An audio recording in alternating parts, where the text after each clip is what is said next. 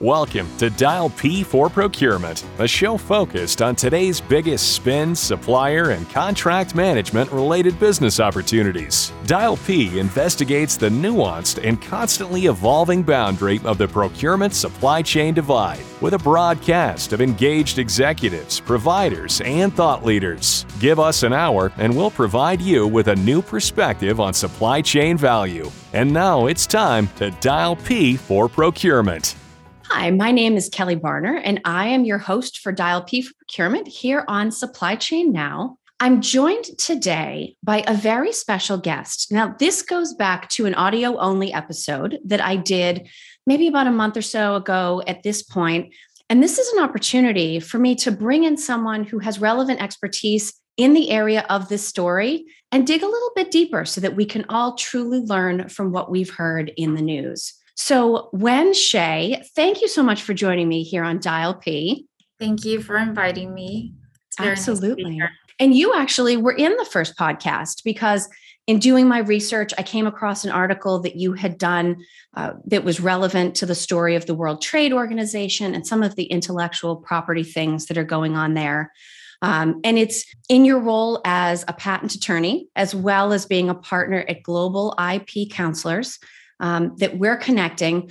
First things first, though, if you're an attorney, how did intellectual property law become your area of expertise? Oh, well, that's a good question. I I'll, I'll, say I went to law school during the recession, and it was one of those close your eyes and point. Most I had a well, I thought I could qualify for the patent bar. You you you you know, most of the time you need sort of a science background to go into patent law. So I had a science background in undergrad, and I thought I need to leverage this to decrease the pool of people I'm competing with.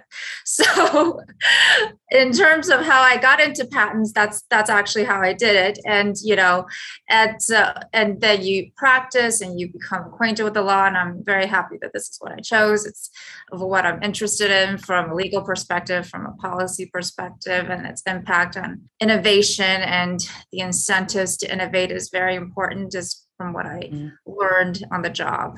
Well, I think your story will actually resonate very well with a lot of the people watching this later.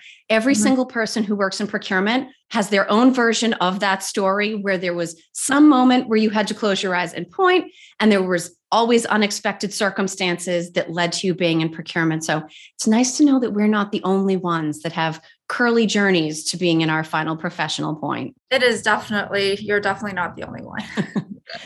So I'm I'm curious. So we know a little bit about how you got to where you are. What does a patent attorney do on the typical day? Well, so for patents, there are actually a lot of specialties, and I'll just talk about my own. I'm what you call a patent prosecutor. So what we do is we help people, inventors, companies acquire patents.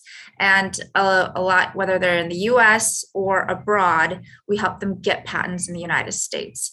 And so it's patent portfolio management. We mostly practice before the USPTO. What I do is practice before the USPTO.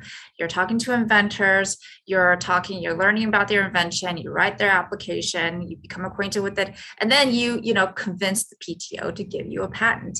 And you have to amend, you have to sometimes narrow the scope of what you're seeking to mm. have protection over.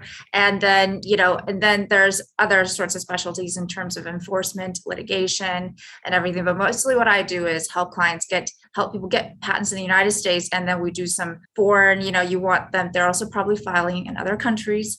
So you want the patent scope to be somewhat similar between the us and europe say and japan just because it's mostly in the interest of the client to have a consistent kind of scope throughout all countries. And something that actually came up in what you said, and I want to call this out for everyone that's joined us to watch and listen, uh, mm-hmm. because I am definitely no expert in intellectual property or law for that matter. But I do know from my reading that one of the things people might not recognize about patents is that they are nationally based. So a patent is awarded or applied for in one country at a time, correct? So you're actually talking about maybe taking something that was already patented in the United States and then trying to get that same patent passed so that it's in effect in Japan, just to pick another country. Is that correct? Yes. So basically, you could file concurrently, but there are certain time bars. So mostly it's one year. So from the earliest filing date, say you filed in Japan, you have one year to go international, one year to go to another jurisdiction like the United States. But so basically, you could file at the same time if you want to, but otherwise, you could file within one year. But I, the idea is correct is when you get a US patent, you have a right to exclude others, which is an uh, for making, using, or producing, making, using, or selling what's protected by your patent. So a patent is a negative right. It's not a positive right. A positive right is something like your driver's license. When you get a driver's license, you can drive a car. That's not what a patent does. It does not give you a right to make your what you have mm. in your mm. patent. It gives you a right to exclude others. And that's what's kind of an important thing to note about the basis of what a patent is. Now, before we get into the central topic that we're going to talk about today, you've talked a little bit about your specific area of expertise. Um, I don't often have lawyers here on Dial P. So we want to make sure we keep everybody out of trouble. And we're going to talk about sort of thought leadership, generally discuss this story today. But is there anything that you would like to say before we get into the the news story at hand? Yes, and thank you for that. I um I am a practicing attorney at a law firm, but just to note that uh, this, these are my opinions of, of my own, and this is I'm not speaking on behalf of any organization, not speaking on behalf of my law firm or anybody else. These are just my opinions. Excellent. And we're I'm glad that you're willing to do that. Uh, this is something else that procurement professionals will actually relate to. We're often under a lot of constraints around what we can share externally simply mm-hmm. because mm-hmm. so much of our knowledge is tied to the suppliers that we partner with, what we buy from them, how much we've paid. So I think people will definitely be sympathetic to your desire to draw that line between anybody else that you work with and yourself and yet, I'm thrilled that you're willing to talk about this story because it's a very interesting one. And it took me a little while to sort of understand the significance of what was going on. But I want to start us off by establishing the facts. So let me give a very high level retelling of what's happened. And then I'll pass to you, Wen, to sort of fill in some of the things that either I've left out from a detail standpoint or that somebody who doesn't specialize in patent law might not notice. Uh, but this comes down to something that's been going on at the World Trade Organization, which is an international body that exists to facilitate trade and business related questions between member countries. Mm-hmm. Almost every country in the world belongs to the World Trade Organization. So we're effectively talking about all trading economies here. And because of the fact that patents are awarded nationally, in the past, there's been an agreement between these countries that there would be some amount of reciprocal recognition of patents from one country to another. Mm-hmm. And yet, like everything else, this came under some challenge during COVID 19. I believe it started with India and South Africa came up with a proposal to waive COVID 19 vaccine patents so that they could get the information to produce those vaccines in their mm-hmm. own country. And the discussion became one that started in 2020 at the World Trade Organization and then really came back to the surface in May of 2022 when a leaked proposal came out that gave us all a little bit of a peek into how some of the different member countries might be feeling about this proposal. So I want to pause there. Wen have I sort of roughly gotten the story right up to this point? Yes, that's yes, absolutely. Okay. And so as we dive into this, another one of the things that will be important, we've talked about WTO, we're going to talk about IP. I'm going to add another acronym, which is TRIPS. What is TRIPS within the scope of the World Trade Organization? Well, it governs one of the provisions of TRIPS is that it governs sort of the intellectual property. It has a lot of aspects, but it sort of governs the intellectual property aspect of the WTO. And like you said, what the WTO does is it tries to facilitate trade between countries. So going back to what we said is that patents, trademarks, copyrights, intellectual property on a broad level, they're granted by national organizations, um, the countries themselves. There is no international governing body actually for the enforcement of patents. You have at most patent cooperation treaty, you have WIPO, but they don't, you don't have a WIPO patent. What you have is a US patent, a European patent, a Japanese patent, you have patents of individual countries. So what TRIPS overall does for the purposes of our discussion is that it just says we will respect the patent rights of other companies, other countries, um, doing business, companies of other countries doing business within our borders.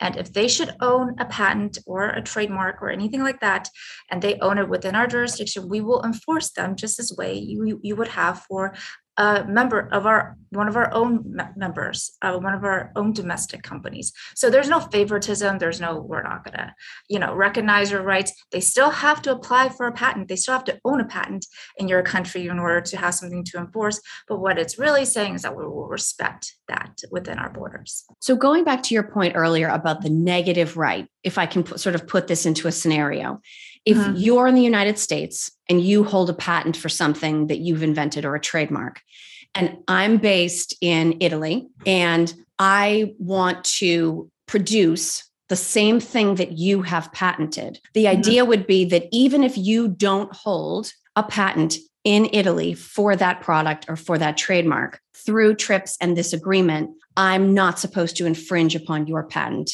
in Italy. Unless you have an, a Italian or European patent, you technically wouldn't have, you can't enforce a US patent outside of the US. So that, yeah, so you, you could actually do what you want. And I think the thing that really bothered me about the TRIPS agreement was saying, was India and South Africa coming in and saying, oh, all these patents around the world, they're really getting in, you know, it's it's getting to be a problem for us making patents. Well, if you if you don't want patents standing in the way of Indian manufacturers making Indian vaccines, well, just don't give them an Indian patent. The India Patent Office could do that unilaterally. The South African Patent Office could do that unilaterally. Why are you having this entire organization get together and waiving patents in other countries in order for you to have access or the ability to make patents in your country? The thing is, is there are three there are three enforcement mechanisms. Well, three aspects of enforcing a patent is you're preventing others from making, using, or selling.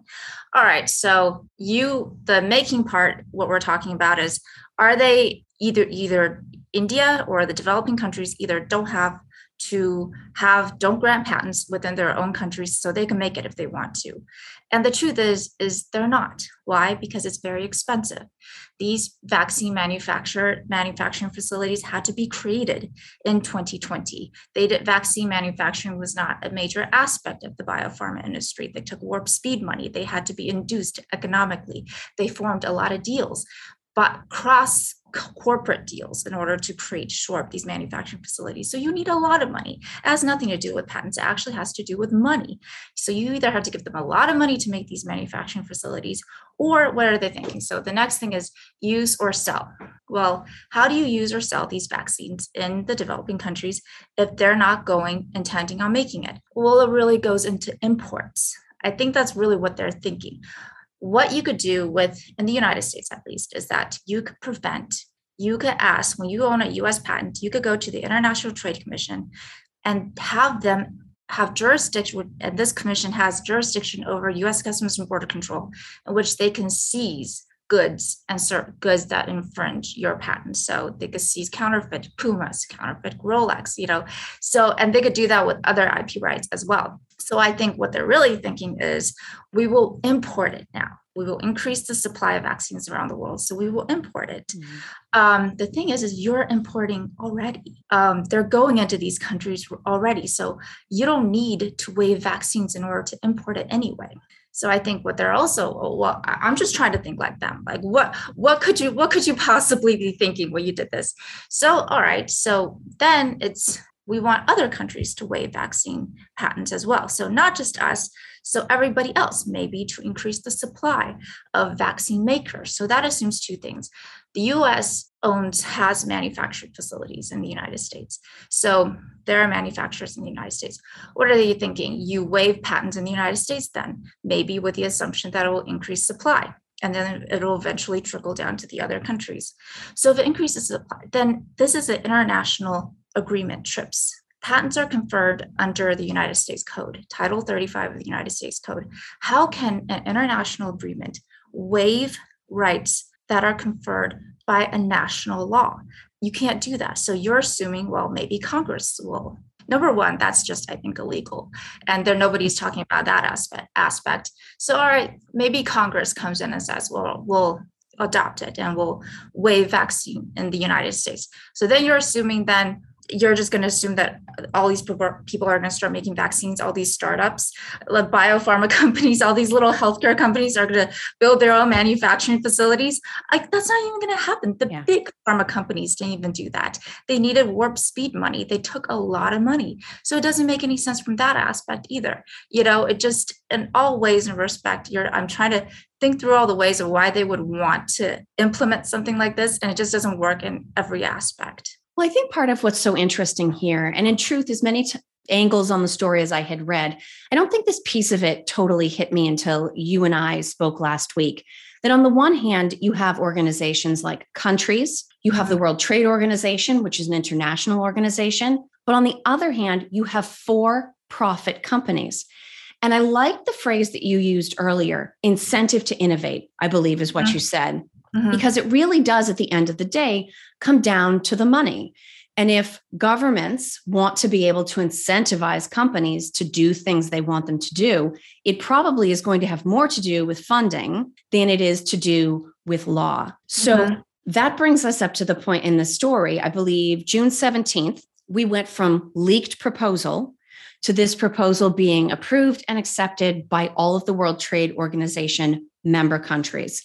So now, under WTO rules or guidelines, the vac the COVID nineteen vaccines they're now shared patents. Correct? What do you I shouldn't, I shouldn't say shared patents. No, that's me putting it wrong. That there's a waiver on these patents. So the companies that held the patents, there's now a waiver that would allow countries like India, like South Africa to produce what was previously patented in the United States. I so from I'm just going to speak from memory from what the provision is, and it's really a lot of mumbo jumbo. Like even as an attorney, I think it's hard to understand exactly what they really mean. But what it means is they have a one time. What con- countries can do is for one time they can list as many patents as they want for basically public use. So what what that means is you cannot. So the owner of the patent cannot enforce the patent against anybody else so to prevent them from making using or selling. So they could list as many patents as they want and they could choose to do that to make so they be, they have the right to make use and sell if they want to uh, without the owner's permission. Now mm-hmm. we're speculating here but how do you imagine that might change the decisions made by these for-profit companies in the future? How does that change that incentive to innovate, that incentive to invest in developing new products? Yeah. So, what we just mentioned was these facilities did not exist prior to COVID. Vaccine making was not something that they could always, it was not even that high up on their list. These are for profit companies. They are not philanthropic. They never said they were philanthropic. They are in the business of saving lives for profit. So they were doing the most profitable aspect and they were focused on diagnostics and therapeutics and drug making. So vaccines were just honestly not that important to them until COVID hit. And then the US did not even, no country really had a large basis of manufacturing for vaccines, especially pandemic level vaccines. You need a lot of supplies, a lot of facilities to be able to do this. They needed money. So it's not like, oh, tomorrow we're going to make vaccines and we have the ability to do that. You need a lot of incentive, you need a lot of upstream r&d in order to even get to this product. And i think because it happened so fast people probably don't appreciate what was put in in terms of r&d investment in order to get these vaccines and to get them to a level in which the public has access to them. So in the future what happens when you waive patents I think they would think, well, are you going to change the game on us? You're saying, you know, we're going to get all this money and we're going to be able to make a profit from this and we're going to build facilities and we're going to form deals with our competitors and we're going to share technology and share knowledge. And then one day you're going to say actually just kidding. It doesn't have to be patents. It could be something else just the legal landscape of which we operate in one day you're going to say actually we've changed it and there's no way you could mm-hmm. go back. Now after you've you've shared resources you've shared knowledge you've shared technologies you've built manufacturing facilities together you're kind of stuck at that point you know you're stuck with the losses. So i think there's a strong disincentive to want to invest. There's a strong disincentive to pour a bunch of money and to make themselves liable to losing their technology and their personal you know what they had personally in order to basically now you've dedicated it to the public. And that was not part of the deal to begin with. Again like we said we're sorry but i mean i don't know i don't think they're sorry. I think they're just coming out and saying we will do this for money. You have to give us money. So once you waive it, I think it makes them not trust the government in a really bad way. I mean, we, they, I think most people already don't trust the government. But when you do something like this, you are saying, I don't, I can't predict I can't predict what's going to happen. You can't ask someone to invest substantially into an industry when they cannot predict what's going to happen in the future. So I, that's what it will do. And I think this this is actually an interesting tie back to one of the things that we spoke about earlier, which is this idea that often procurement professionals are constrained from speaking on anything, even a general topic at a conference, on a podcast, because mm-hmm. their companies are concerned about what they might reveal. So take that sentiment and mm-hmm. now take what we had in Operation Warp Speed, which were major competitors being incentivized to exchange information. And there's there's always two sides to that. There's the mm-hmm. piece of information that you intend to exchange. Mm-hmm. when you're working closely with other people, there are other subtle things being picked up, ideas that are floating back and forth. I mean, I would think to most procurement professionals to sort of put us in the shoes of these pharma companies, that's a very scary concept. And we talk about risk all the time and perception of risk. And so the incentive to overcome those risky situations and the mm-hmm. potential of knowledge exchange in order to produce these vaccines. Mm-hmm. We've all sort of at this point accepted that the vaccines ex- exist. Yes, it was wonderful. Oh, it was really fast. But to take ourselves back to the day when somebody must have said to these companies, we want you to all get on the phone at the same time, exchange data, exchange information, exchange ideas, ideate together, problem solve. That's actually a huge lift that we're asking of these companies. And it's sort of easy to gloss over that now. Yes. And that's actually one of the reasons why a patent vaccine, a patent waiver was kind of silly because in order to actually make mRNA vaccines, it wasn't just protected by patents. A lot of the techniques is actually protected by trade secrets, manufacturing techniques, um, cell lines. And these this information, like you said, with say by Pfizer and BioNTech, those two companies got together and made the vaccine together. They had to share a lot of proprietary information with the incentive that this will one day be mm-hmm. profitable. You know, so this is like you said, there overall there is no incentive to share this. What happens after you share it? You know, they were meant to be protected by trade secrets. And so number one, waiving patents, which is is is silly because it doesn't teach them all the manufacturing techniques that you need to make a stable vaccine at the end. And then secondly, the fact that you've waived it. Now companies has have a disincentive to get together and say now talking to you means i just put it on google now. You know none of this is proprietary information anymore. Yeah. And so from this, you know, these stories never end. They sort of roll on and evolve to the next thing. And mm-hmm. so my thought, and in fact, I actually have a, a quote here in front of me that I'll, I'll read for just a second to pull the exact wording in. We start to think about, okay, so what are ultimately the larger picture implications of this? You know, you've made the point that waiving the patent doesn't give you the technical manufacturing capability. It doesn't give you necessarily all of the data that went into research. So you're not getting the full picture. Mm-hmm. But at the same time, this does set some kind of precedent in that it has now happened, and the WTO member companies have agreed to this. Um, what we know we've talked about changing the incentive to innovate.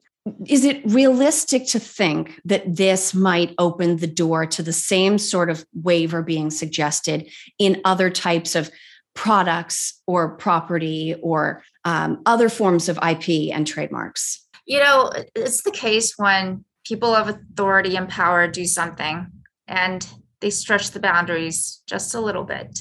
And usually they stretch it by doing something that you're not quite familiar with. You know, it's not exactly in violation of what you expect them to do, but yeah. it's sort of a little bit different. So you don't really, can't really say, hey, that's bizarre, or no, you absolutely cannot do that because it's a different animal. You kind of don't recognize it.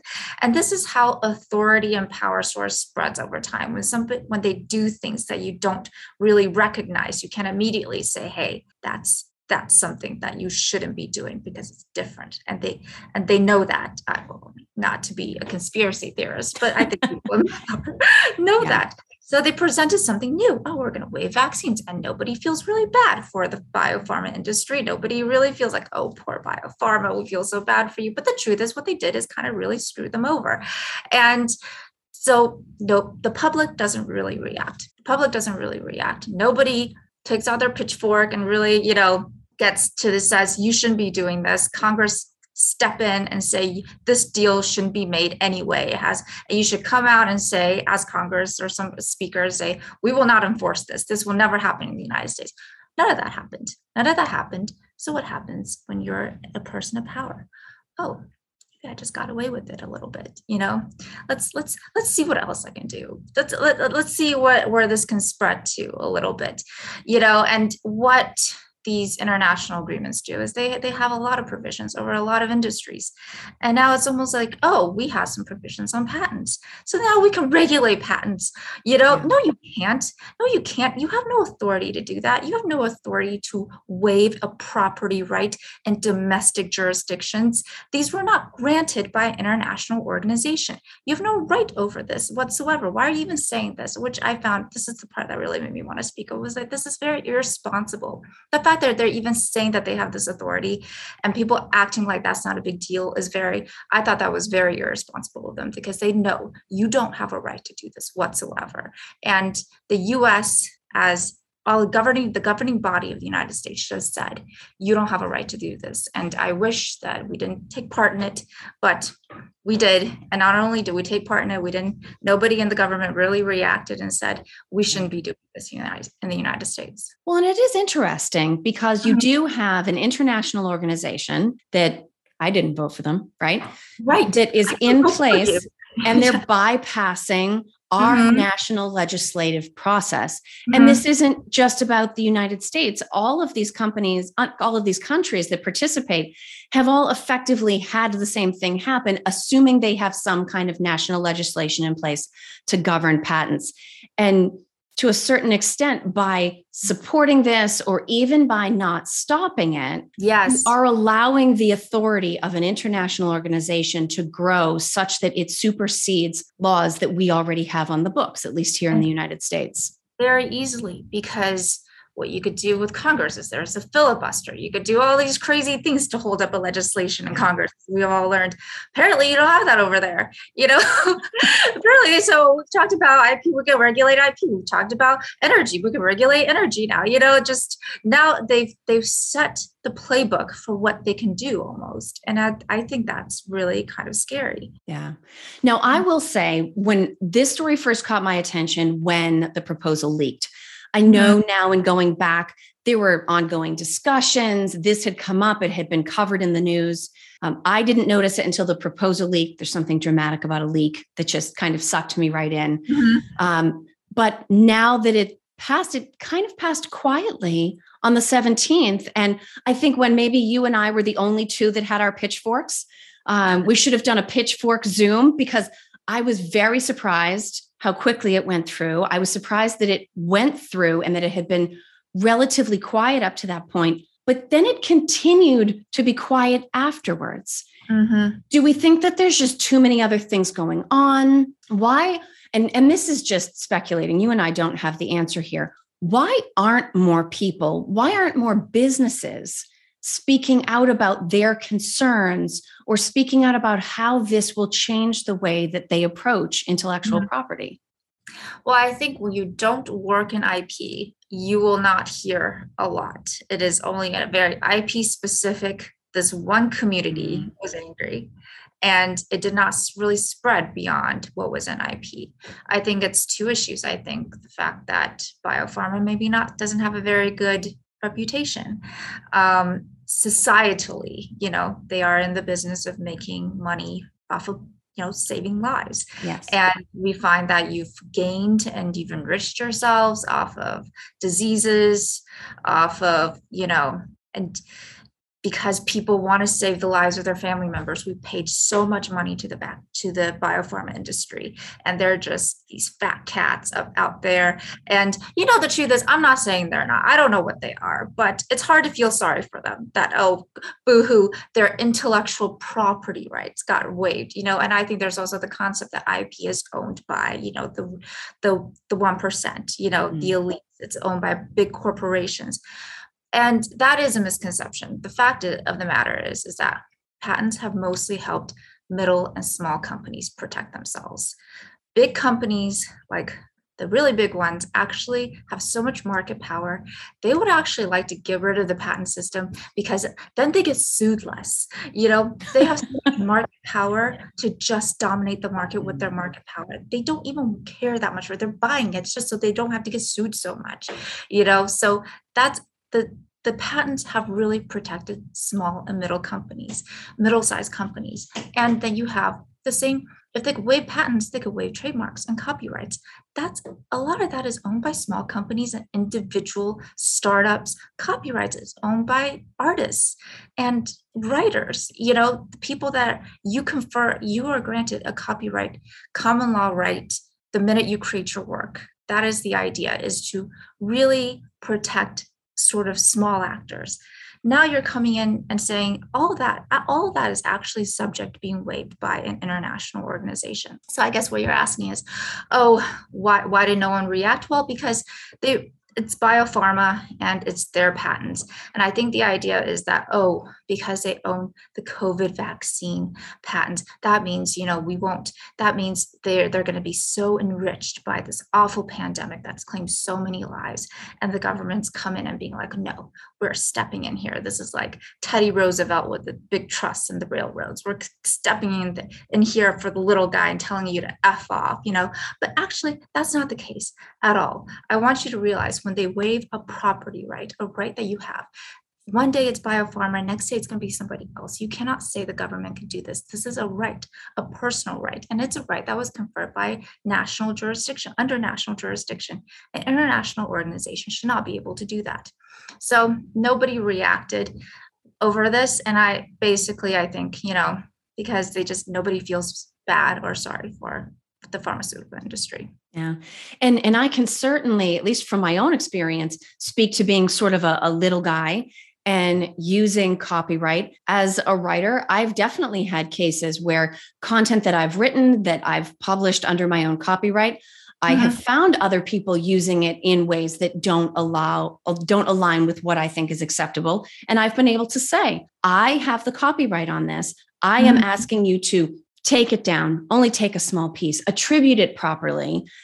The amount of work that goes into writing anything of substance on its own little scale is probably comparable to the investments and the work and the time that go into r&d in an industry like pharmaceuticals mm-hmm. but people that are consumers or customers of those industries only see the finished product which is sort of like that proverbial tip of the iceberg, right? There's mm-hmm. all the money and all the time and all of the risk that's been accepted that's mm-hmm. below the surface of the water. And it seems like that's sort of what's being forgotten about here because it's not as visible as simply the vaccine in a little vial. I, they don't see all the failures and trials. They don't see all the lab failures. You don't see all the all the ways they've taken losses because what yes. you saw was the product.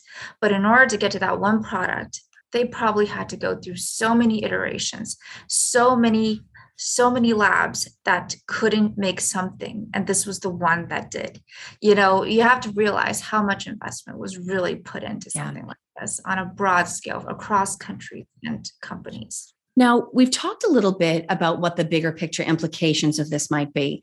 And this isn't a direct line, but let's say it's sort mm-hmm. of a dotted line in the spirit follow on.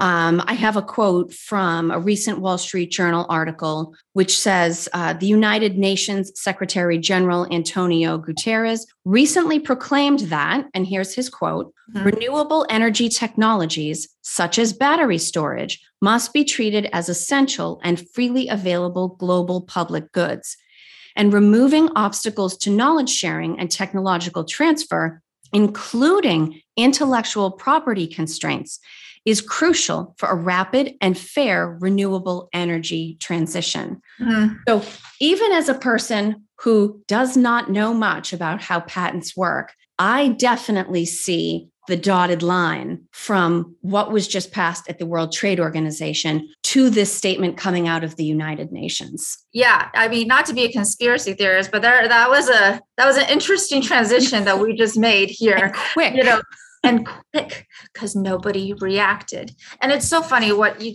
I have the same quote highlighted.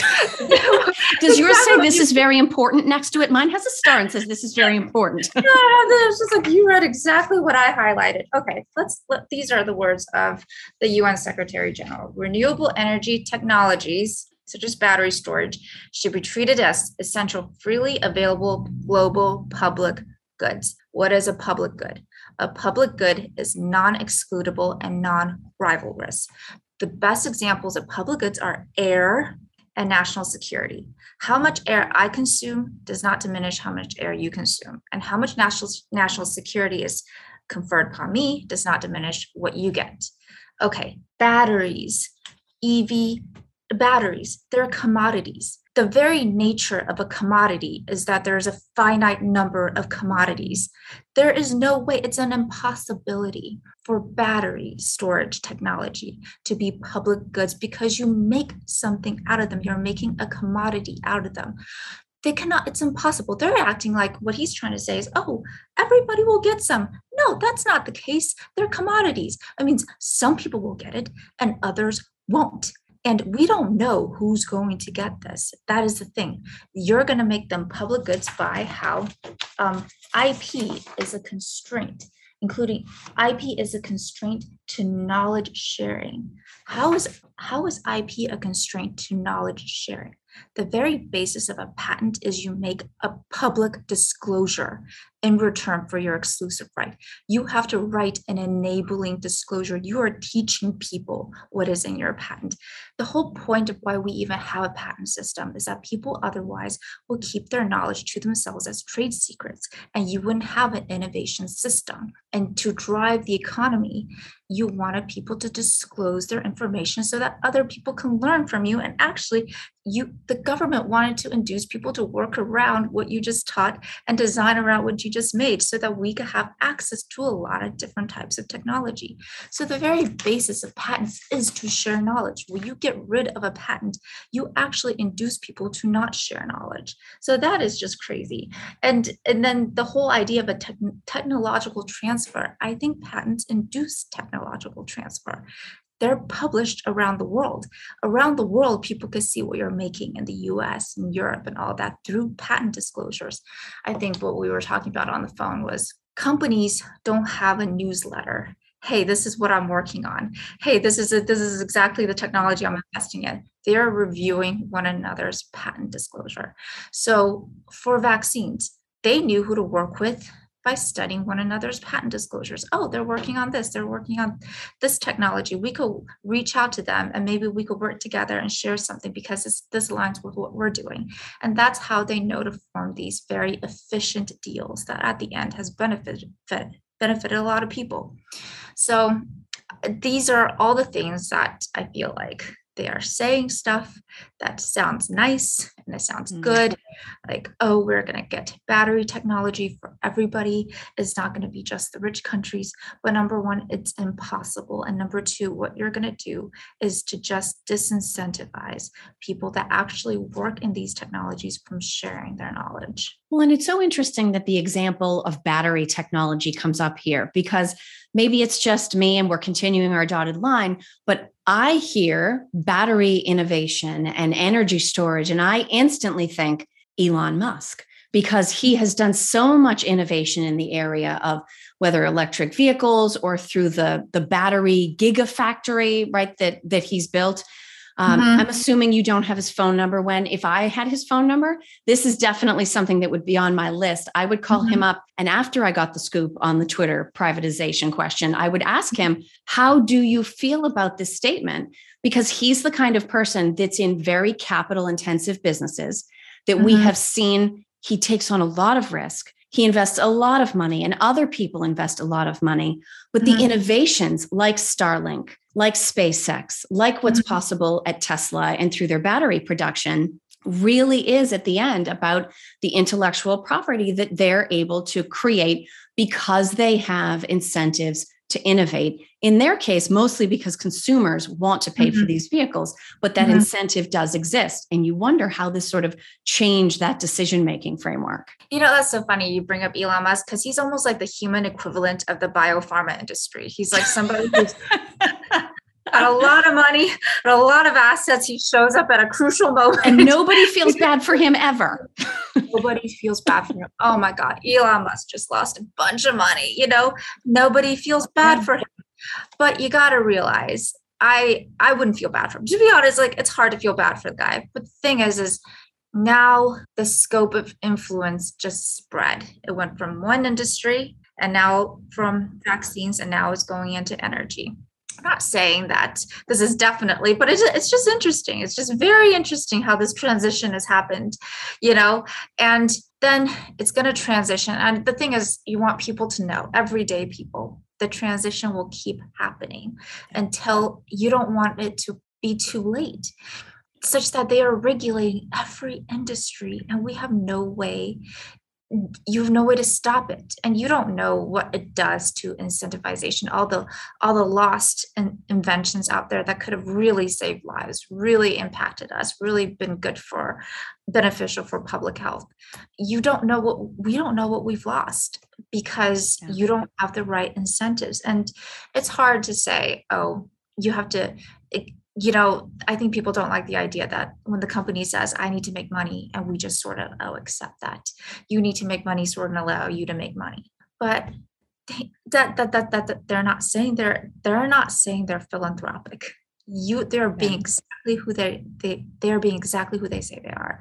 You cannot impose a philosophy on people that that's not what they believe. They want to make money. They say we'll do this for the money. So we're and if you don't want to give them money directly, you know, at some point we're in a lot of trouble. We're just going to have to give them taxpayer money directly. If you don't want to do that, then you want to create a system, a legal public policy system that it will incentivize them to invest their own money, own money at one point. And that's the point of this, is because at some point you don't want us to be so beholden to these companies that we have to throw money at them mm. directly because we we are at a crucial moment we need your help right now. You want to have you want them to have the incentive incentives beforehand, upstream beforehand, to, for them to invest their own money, thinking down later on, this will be a profitable investment. And the phrase that comes to mind for me as I listen to you say that is too big to fail. We mm-hmm. don't want, I mean, obviously, we need pharma, right? We're getting into more and more complex treatments and medicines all the time. And so mm-hmm.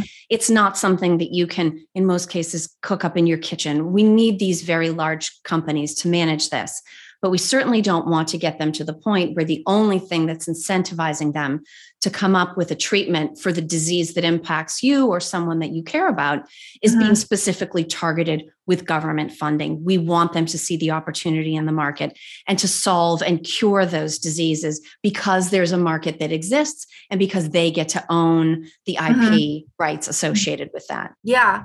I mean, warp speed, you know, we had to give them money because the pandemic happened. It was hard to foresee. So, right. but they took money directly. Do you want to do that later on at a point where we could have, it might have been preventable. It might have been preventable. Do you want another warp speed when really it could have been a preventable situation, mm-hmm. which a foreseeable situation? You know, if you look at how oil is doing right now, you got the president condemning the oil industry.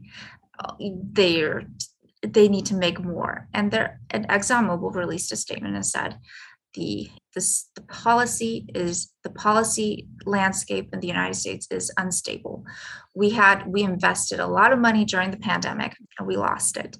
And now we just don't have any more investment. We don't have the incentive to invest in making more into oil right now. Again, nobody feels sorry for oil, but that's what they said.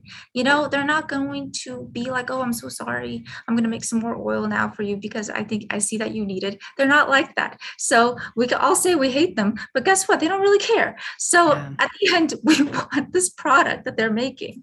So when I, I really appreciate you spending this time because I think it's a very complicated topic that didn't really get covered, wasn't really digested.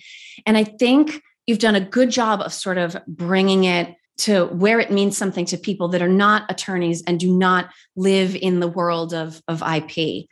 Mm-hmm. As we start to wrap, I would just want to ask you what are a few things that you would hope people listening to us or watching us would take away from whether it's basic IP things that you probably learned on day one, but that most mm-hmm. of us mm-hmm. haven't encountered, or what we should be thinking about in terms of how this landscape is changing? What mm-hmm. are maybe a few takeaways that you would give those of us that are trying to understand this and consider the implications in advance, um, but don't have your specific expertise and background? Well, I guess actually, what I would say something really simple is that intellectual property is still a property right. People fight wars over property. Property is one of the most inherent rights that we have. Right now, we are having we are seeing a degradation of a property right it is not happening it's happening to a big industry that's very profitable mm-hmm. so it's hard for us to feel too empathetic about something like this but a property right but one day it could be your property right basically. You know it could be something you own. It could be something that's important to you. It is something it could be something that you have relied on you have spent a lot of money on. And you have to realize that when something when a right like a property right gets degraded and you don't react it could only get worse. It could only get worse because property is valuable knowledge is valuable, proprietary information is valuable. There is a very strong incentive for people to want to acquire that for free. And if you say, no, this is not yours, uh, unless you say, no, this is not yours, this is this does not belong to you, and you have no right to come and try to take it, it will keep happening. And you know, it's really important for everyday people to see it like that well, if people have listened to this conversation and are interested in learning more um, or want to connect with you, what is the best way for them to get in touch? I would say follow me on Twitter. yes, and it's um, it's it's got a lot of underscores, but it's my first name underscore last name underscore and it's IP views. And I don't know why I picked that name. I should have just done Wen Likes Patents and just said that's my well, but I will link to that from the episode page actually, so that if, if people want to follow you, they can they can just click the link. Um, mm-hmm. And thank you so much for your willingness to come on and discuss this story and share your expertise. I think it's fascinating, and I really hope we get some people's attention with this. Well, thank you for inviting me, and um, I really appreciate the opportunity to talk about this issue. So, thank you very much. And then my last word is to everybody that's listening in or watching the video. As I always ask you at the end of my episodes, please don't allow this to be a one way conversation. Post your comments, share this episode insert your own information if you've been following this story and come across something that Wen and I didn't discuss today. The more of us that discuss this, the more we're all going to understand it and the more awareness we can raise on what's an incredibly important topic to everyone in any business. So until next time, thank you so much for joining me. I'm Kelly Barner, your host for Dial P for Procurement here on Supply Chain Now. Thank you so much for joining me and have a great rest of your day. Thank you for joining us for this episode of Dial P for Procurement and for being an active part of the Supply Chain Now community. Please check out all of our shows and events at supplychainnow.com. Make sure you follow Dial P for Procurement on LinkedIn, Twitter, and Facebook to catch all the latest programming details. We'll see you soon for the next episode of Dial P for Procurement.